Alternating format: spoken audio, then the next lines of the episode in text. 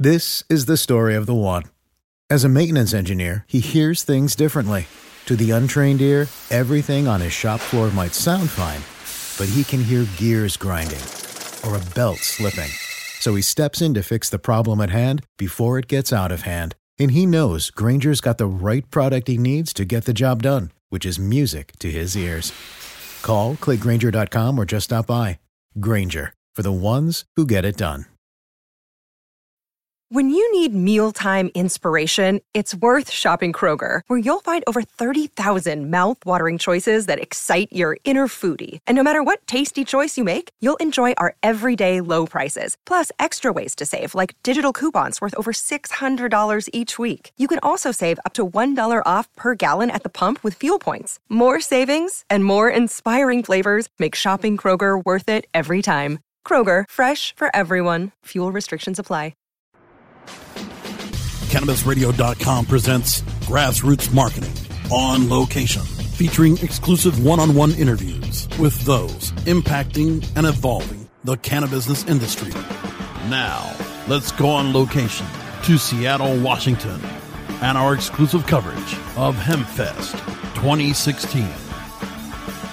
Good day, tokers and tokettes and non-toking lovers of liberty. It's Radical Russ here backstage for day three of the 25th anniversary Seattle Hemp Fest. And joining us backstage, we've got John Novak. How you doing, John? Doing good. Thanks Boy, for having me. I'm glad I've got you here because I uh, couldn't have picked a better person. You're one of the speakers that have been speaking out for patients here in Washington State, where the legislature is just just totally devastated medical marijuana. Tell folks out there who may not know what has happened, what has happened, and where do we go from here?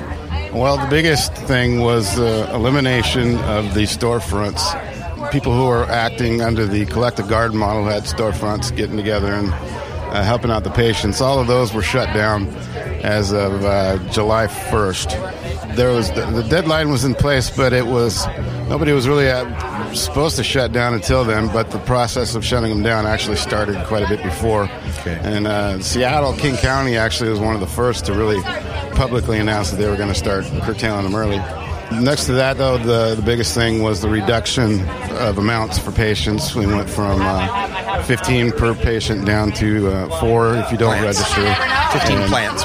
Right. 15 plants and uh, 24 ounces. And uh, if you don't register, then you uh, four plants, six ounces if you grow your own, which is. Uh, if anybody, if you grow your own six ounce harvest limit, I mean, come on. Yeah. You, you know, you're going to be over after, if you know what you're doing anyway, halfway decently, you're going to be over that limit on your first plant, if not your first few branches. Right, right. But uh, uh, so that was a big one. Mainly, though, the elimination of the access points and the reduction in in, uh, in amounts. Uh, collective gardens, who were operating in just actual patients, not as a storefront or business, that model got reduced down to uh, 15 per household. Or housing unit is what they called it, and then there was kind of a gray area. They said, well, maybe you can grow them out in your yard to go up to the 45 until that July deadline. But uh, as of now, though, 15 uh, per housing unit, and so uh, drastically reduction, and, and drastic reduction in the amounts is really what's is, Yeah. is hurting, especially like cancer patients. Now, they're, since their amounts have been reduced, access points have been closed. We've already actually heard word. I don't have any names specifically yet, but about four or five people apparently have died as a result of losing access. uh, Mostly cancer patients, because uh, they're the ones who, you, if they were running out as of let's say July 1st, uh, about now and over the next month or so is when those tumors are going to start kicking back into gear. So. Wow. So, what is being done? What is the plan to fix this uh, shortage? Uh, well, that's that's a tough question. And the biggest uh, hurdle that we face in today's modern uh, political world is lack of money to grease the wheels down in, in with the legislators. It's pretty much the way politics works today. Is you pay to play. Yeah. And uh, the industry was able to harness a lot of money and, and got some uh, good, you know, some good things passed, but also some really crappy stuff passed. Looking out for their own business, uh, you know, bottom line. Uh, well, you know, which is normal. That's just how business behaves. Sure. But that's really the key now is trying to get more back to almost the grassroots, if you will, the um, uh, home grows, the sharing between adults, uh, and eventually descheduling. I think a lot of the problems that we have uh, as far as you know um, employment, second rights amendments, all those kinds of things are kind of on the edge of once you deschedule it, um, pretty much all of those things are taken care of on their own. So right. That's uh, that's the main thing is trying to get harness not only the patients to you know, start writing letters and getting involved in the process at a local level, but uh, trying to find a way to do a little fundraising and make some political donations and see if we can't get this uh, at least some home grows and sharing yeah. in Let- Washington State. Well, let's uh, let's give people out there that want to help uh, a way to help. Are there groups they can join, or websites, or places they can donate? Uh, well, we have a political action committee that we started about a year ago called Viper PAC. And what we do with that is we uh, take uh, starting at ten dollars a pop for contributions. And the reason we ask for ten dollars is because under uh, state law here and their campaign finance laws, it takes ten registered voters from the state of Washington, each giving a minimum of ten dollars each to make an actual legal campaign contribution. So Okay. that's what we're asking is just ten dollars and uh, to get in the door. Uh, the main thing is not money would be a great thing, but uh, we're finding that uh, money and having the numbers, uh, just people signing up and saying, "Hey, we're with you." We're you know, uh, the home grows, the sharing, the descheduling, those basic grassroots points.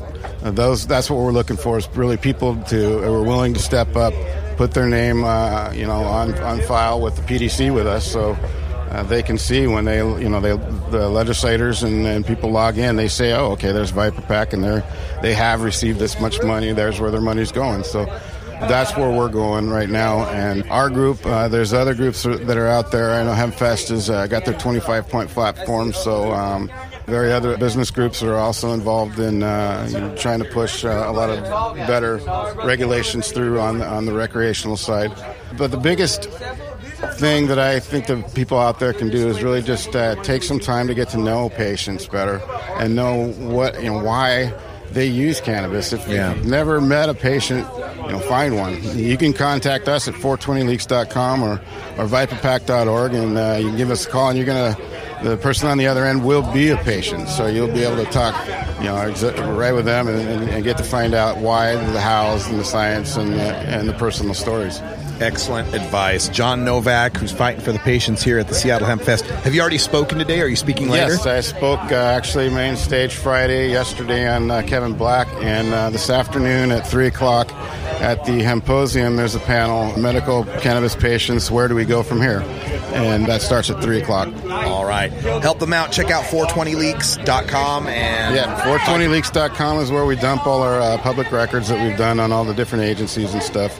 We have a large database there, so everybody can see exactly what's going on in, in the government's own words, not so much ours. Right on. And viperpack.org to help out politically. Viper, of course, being an old jazz term for a pot smoker because Yes, sounds yes, like a hissing snake. Exactly. You I, got I- it. I dig the reference. All right, John Novak, we'll let you go. Thank you so much for talking to us here All right, on thank you, uh, the Russ. Russ Belville Show, CannabisRadio.com. We're going to take a break and get back to Seattle Hempfest because this weed ain't going to smoke itself.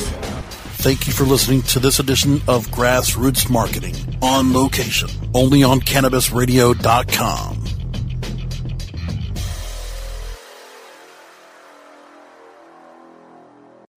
The opinions expressed on this CannabisRadio.com program are those of the guests and hosts and do not necessarily reflect those of the staff and management of CannabisRadio.com. Any rebroadcast or redistribution without proper consent of CannabisRadio.com is prohibited.